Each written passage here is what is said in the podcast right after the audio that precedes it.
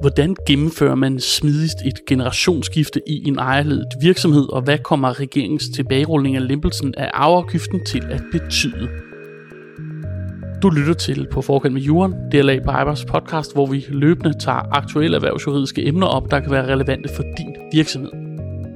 I hver episode så stiller vi skarpt på et aktuelt emne og gennemgår baggrund, implementering og perspektiver af lovgivningen. Og vi forsøger altid at gøre det konkret og konstruktivt, så du kan omsætte juraen til handling. På et tidspunkt skal livsværket gives videre, men det kan være både en dyr og kompleks proces at aflevere stafetten til næste generation for landets mange ejerledet virksomhed. I denne episode så skal vi blive klogere på reglerne om generationsskifte, og særligt har vi fokus på den tilbagerulning af lempelsen af arveafgiften, som er en del af finansloven for tyve tyve. Og til at gøre os klogere på det emne, har jeg i dag allieret mig med Jan Børjesson, der er advokat og partner i D L A. Jan, velkommen til. Jo, tak for det. Hvad er din rolle her hos D L A Piper? Ja, jeg er tilknyttet vores afdeling for skatteret, og der arbejder jeg primært med generationsskifte, selskabsretlige og skatteretlige omstruktureringer og ting, der relaterer sig til de områder. Så lad os starte med at få helt grundlæggende på plads, hvad det egentlig er, vi taler om. Hvor stort er omfanget af generationsskifter i danske virksomheder? Det er ganske betydeligt. Det er noget, der foregår hele tiden og altid har foregået, og der er et stort pres på det, fordi vi i Danmark har rigtig mange familieejede, ejerledede virksomheder, og ja, der er jo hele tiden nogen, der når til den alder, hvor de så skal til at tænke på at få ført virksomheden over til næste generation. Hvordan fungerer et generationsskifte i en virksomhed?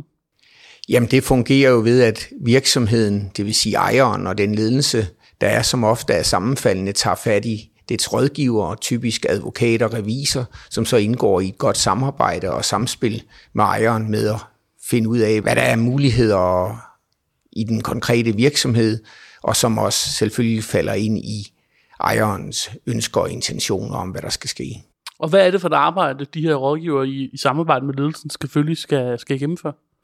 Jamen det er jo med udgangspunkt i gældende regler og de muligheder, der er, anvise, hvad er der af muligheder, og typisk er det jo i Danmark noget, der tager udgangspunkt i de hårde ting forstået på kroner og øre. Det drejer sig om at undgå skat eller minimere skat ved generationsskiftet, og tilsvarende at undgå eller minimere afgifter, hvis det er i levende liv, gaveafgifter, hvis det er ved i forbindelse med et dødsfald, så boafgift. Reglerne er gunstige i den forstand, at det er muligt at gennemføre et skattefrit og afgiftsfrit generationsskifte, men omvendt må man da også sige, at med den seneste ændring, som regeringen kom med, da reglerne blev skærpet, hvor man tilbagerullede den lempelse, der var givet på gaveafgift og boafgift ved overførsel af aktiv virksomheds næste generation, der førte man den tilbage til femten procent fra de ellers fem procent, som den var blevet indfaset til, og det giver en stor likviditetsmæssig mm.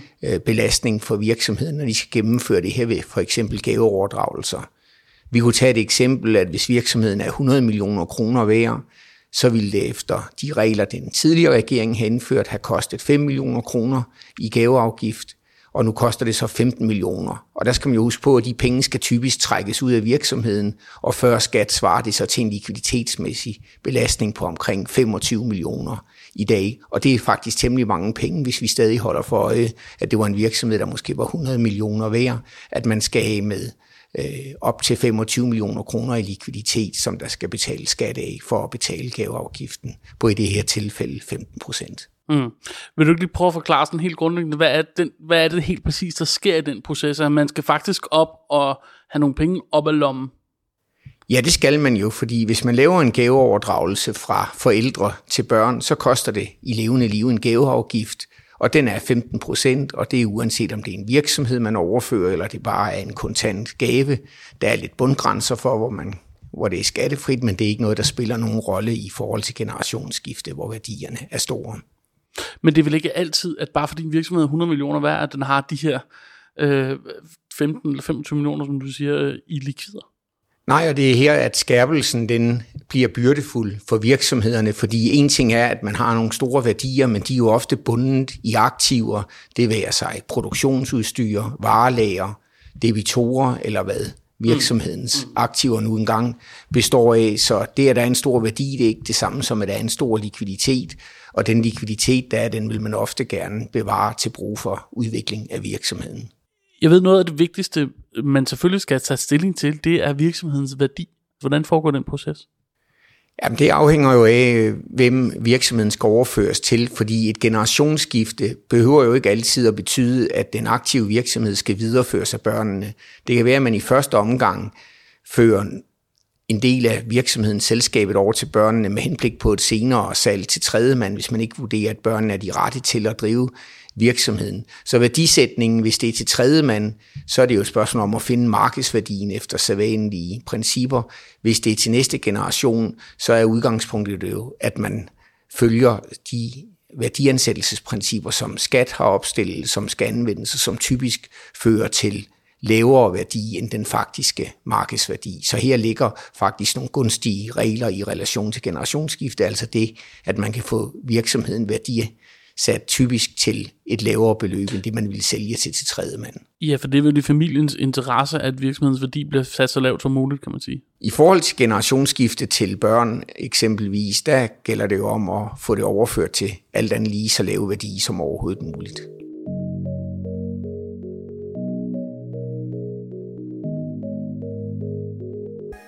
Lad os prøve at dykke lidt ned i det arbejde, der ligger i at det gennemført generationsskifte. Ja. Først og fremmest så er det jo en forudsætning at have den rette virksomhedsstruktur. Hvad skal man have på plads i forhold til sin virksomhedsstruktur? Jamen det gælder jo om at have en virksomhedsstruktur, der er fleksibel.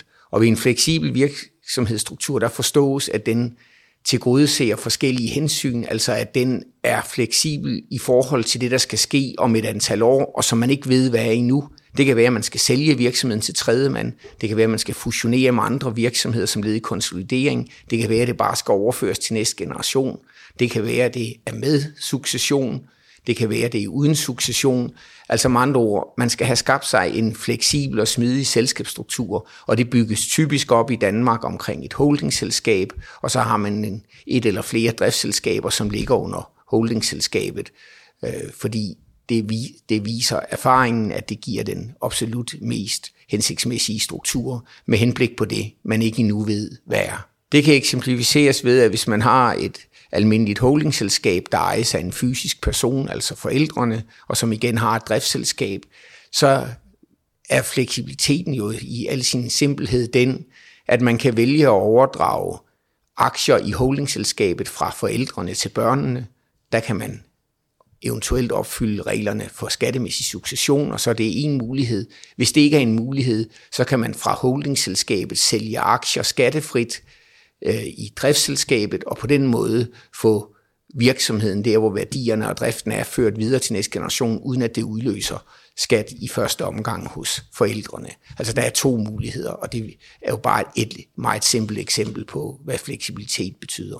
Det vil sige, når, når du kommer ud til en virksomhed og skal hjælpe med generationsskiftet, så det første, du kigger på, det er om strukturen, om forudsætningen, kan man sige, er på plads. Jamen det er det allerførste, det er at danne sig et overblik over faktum, altså hvad er det for en virksomhed, man driver, hvordan er den organiseret og struktureret. Det kan jo være alt fra, at der er folk, der driver virksomhed i personligt regi, hvor man så skal overveje, om man skal have den overført til et selskab, og så derfra have etableret en holdingstruktur. Og hvis de har en selskabsstruktur i forvejen, har de så en holdingselskabsstruktur. Og hvis de har det, ja, så er vi jo godt på vej. Men så kan det være nede under holdingselskabet, at virksomheden skal opdeles. Altså eksempelvis, at man udskiller ejendommen til et særskilt ejendomsselskab, hvis den køber, der skal have driftsselskabet, ikke nødvendigvis skal overtage ejendommen også, men skal bo til leje hos den tidligere ejer. Så der vil være nogle strukturelle overvejelser, som tager udgangspunkt i, hvordan ser det ud, og kan man så stille det lidt bedre i forhold til det generationsskifte, der på et eller andet tidspunkt påkalder sig interesse. Og så handler det jo så om at finde den rette finansieringsmæssige løsning. Hvordan gør man det? Jamen, det er jo et spørgsmål om at vurdere, hvad det er for en virksomhed, og hvad det er for en type aktiver, der er. Altså, ofte gælder det jo om, at hensyn til køberen, at hvis jo mere attraktiv man kan gøre finansieringen, jo bedre pris kan sælgeren jo få lidt lettere af, og jo lettere er det for køberen at slå til på tingene.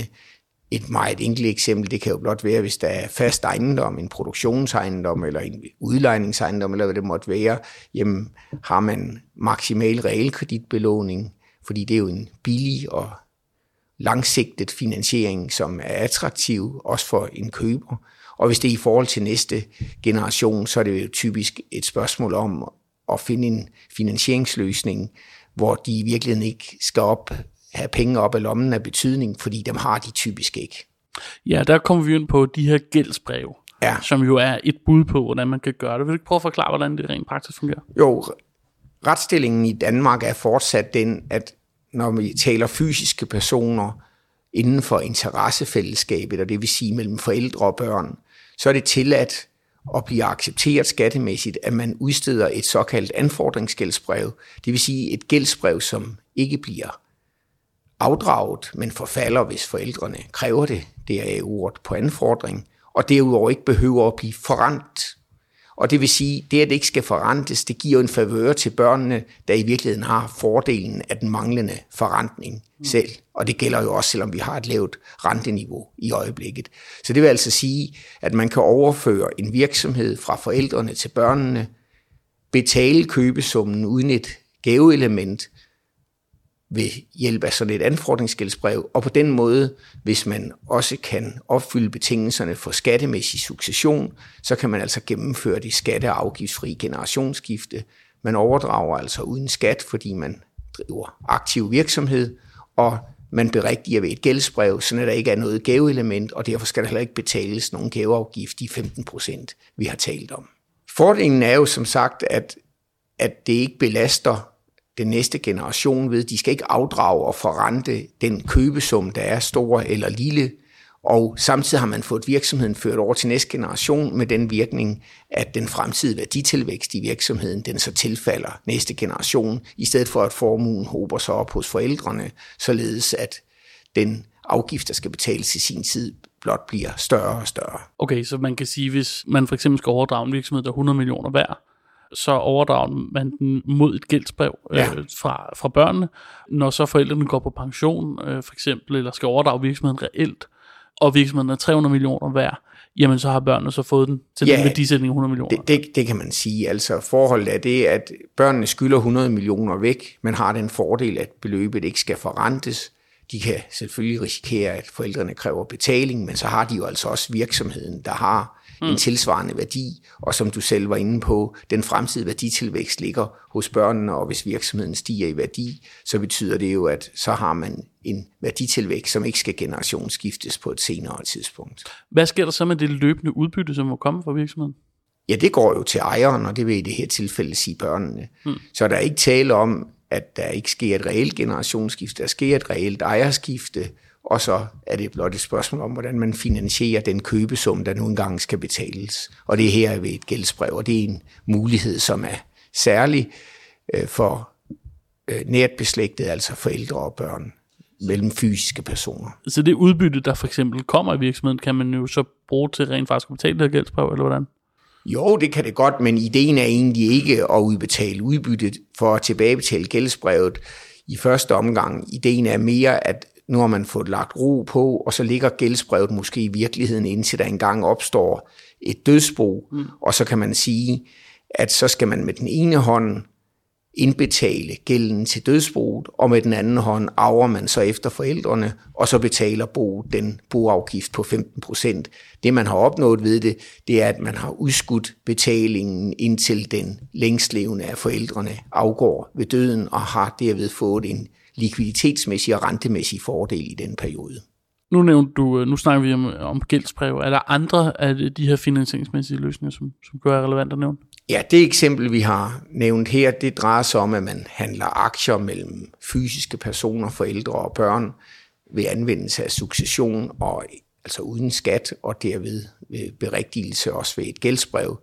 Hvis ikke man opfylder de betingelser, eller har en anden selskabsstruktur, at man handler på selskabsniveau, altså overfører et driftsselskab fra et holdingselskab, som forældrene ejer, så opererer man typisk med A B-aktiemodeller, B-aktiemodeller. Det betyder, at hvis virksomheden igen er hundrede millioner, så giver man sælgeren, forældrene, en forlods udbytteret på A-aktierne på, lad os sige, for at gøre det så simpelt som muligt, på hundrede millioner. Under den forudsætning, så er aktierne i selskabet nul værd, når sælgerens forlods skal have hundrede millioner, og så kan man i princippet overdrage nogle B-aktier til børnene med en given ejerandel, firs til halvfems procent, for kroner en. Og det betyder så igen, at nu sidder børnene så som reelle ejere. De har ikke betalt noget for B-aktierne, de ejer, lad os sige, firs procent af selskabet, og nu kan de i deres holdingstruktur så trække øh, penge op i deres holdingselskab, men indledningsvis skal selvfølgelig forældrene have deres hundrede millioner i forlods udbytte, men man har ligesom låst værdisætningen, og den fremtidige værditilvækst, den kommer børnene til gode, det fremtidige afkast og den fremtidige værditilvækst.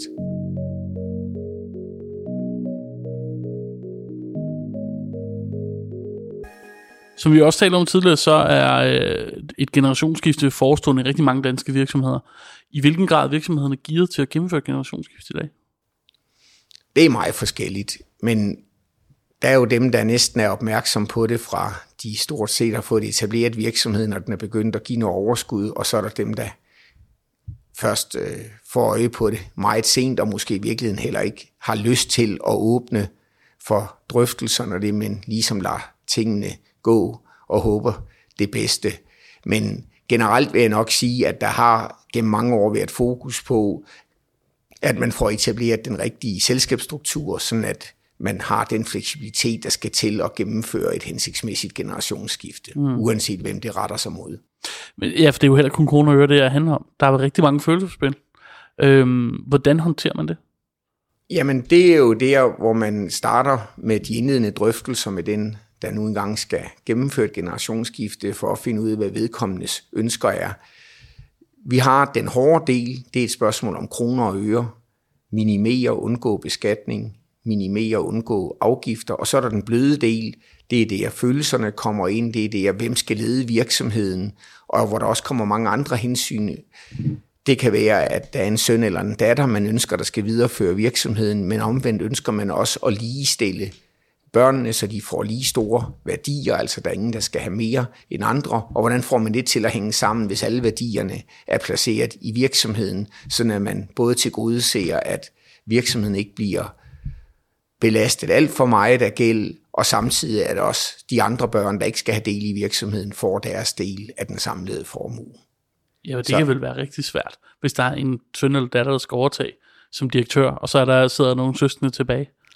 Ja, og der er jo også ofte, altså det er jo en del af de bløde drøftelser, ikke? Altså mange forældre har måske den velmenende opfattelse, at det er dejligt, hvis børnene kan eje noget i fællesskab, og så kan de holde sammen på den måde, men ofte har vi jo set eksempler på, at det er måske det, der kan splitte en hel familie ad, fordi at der er forskellige holdninger blandt børnene til, hvem der skal bestemme, hvordan det hele skal drives på den ene, anden eller tredje måde, hvor det måske ofte er bedre at så træffe en beslutning, at det er det, at børnene overtager virksomheden, og så bliver de andre til gode set på anden måde. Men det er jo igen en individuel vurdering, det, det tager også. Det afhænger jo også af, i hvilket omfang børnene er beskæftiget og engageret i virksomheden i. Mm. Det kan være, at de har deres job der, det kan være, at de ikke har deres job der. Så der er forskellige løsninger på det også. Hvor tidligt skal man begynde at forholde sig til et kommende generationsskift? Jamen, det, det skal man jo, når man synes, altså senest når tiden nærmer sig, men jeg vil nok sige, i hvert fald måske en tre til fem år, der sker der jo ikke noget, før at det måske skal ske. Der sker der ikke noget ved, at man begynder at gøre sig overvejelserne, fordi ofte er der jo ting, der skal planlægges, optimeres, og så er det godt at have god tid. Men det betyder jo ikke, at hvis folk kommer i sidste øjeblik, at så er alle, alle muligheder udtømte. Der er stadig mange muligheder, men vi har, afhængig af hvilke omstruktureringer og det, der skal gøres, nogle begrænsninger i skattelovgivningen, hvor man ofte får nogle karenstider på tre år, fra man har gennemført en given skattefri omstrukturering, til man må agere og sælge aktier osv. Så der er nogle skatteretlige regler, man skal tage i i den forbindelse. Men der kan vel samtidig, ud fra det du fortalte tidligere omkring de her gældsbreve, du kan sende videre ned til børnene. Der kan vel samtidig være nogle idéer i at gøre det ret tidligt? Jamen, det er jo et spørgsmål om, hvad også den, der skal generationsskifte, er klar til. Fordi ofte har man jo punkt et ikke noget ønske om at afgive magt og indflydelse og værdier. Men det vi jo så ofte ser, og det er jo den dialog, man kan få, det er jo, at hvis der i virkeligheden er skabt værdier, og den ældre generation har nok, men stadig ønsker at bestemme og være aktiv i mange år, så kan man jo for eksempel overføre firs til halvfems procent af selskabet til næste generation, men gøre det med en gradueret stemmeret, så de ti procent, man selv beholder, der sidder man og har den stemmemæssige indflydelse og bestemmer, indtil man ikke ønsker det længere, og har samtidig opnået den fordel, at man har fået ligesom låst værdisætningen, sådan at den fremtidige værditilvækst på de halvfems procent, der er overført til børnene, at den tilfalder børnene, som så må vente på at få lov til os at bestemme. Mm. Så der er hele tiden en balance der, hvor at finde ud af, hvem, hvilke formuer skal være placeret hvor, og hvem skal bestemme, og hvor længe skal man det. Som en afslutning og en lille opsamling på de ting, vi har talt om, så har jeg bedt dig komme med et par korte, helt konkrete råd til virksomheder, der står over for et generationsskifte. Hvad er din bedste råd? Det er at få etableret en dialog med sin rådgiver om det, og det mere konkret vil det gå ud på et. Har man den rigtige selskabsstruktur? Hvilke begrænsninger og muligheder er der i den selskabsstruktur, man rent faktisk har? Og er der noget, der kan gøres bedre i relation til det fremtidige generationsskifte? Og som det andet, det kan være at få beregnet, om man opfylder betingelserne for, hvis det er den vej generationsskiftet skal gå, at overføre virksomheden med succession, altså skattefrit, til næste generation. Og hvis det ikke er tilfældet, fordi man ikke opfylder betingelserne, om man så gennem en opstrukturering og en anden måde at organisere virksomheden på, rent faktisk kan skabe en struktur, hvor man opfylder betingelserne. Og det har vi en lang række arbejdsredskaber til, at det kan lade sig gøre. Så har man ligesom overblikket, og når man så har med udgangspunkt i, om man kan subsidiere eller ikke kan subsidiere, hvad er der så af muligheder, og så må man med udgangspunkt i det så tage fat i de individuelle ønsker og behov, og så se på, om de kan tilpasses de muligheder, som lovgivningen den giver. Det var alt for denne gang i På Forkant med Jorden. Emnet var generationsskifte, og episodens ekspert var Jan Børjesson. Du kan finde og følge podcasten i din foretrukne podcast-app. Du kan også finde dette og kommende afsnit på vores hjemmeside d l a piper punktum d k. Mit navn er Magnus Krabbe. Tak fordi du lyttede med.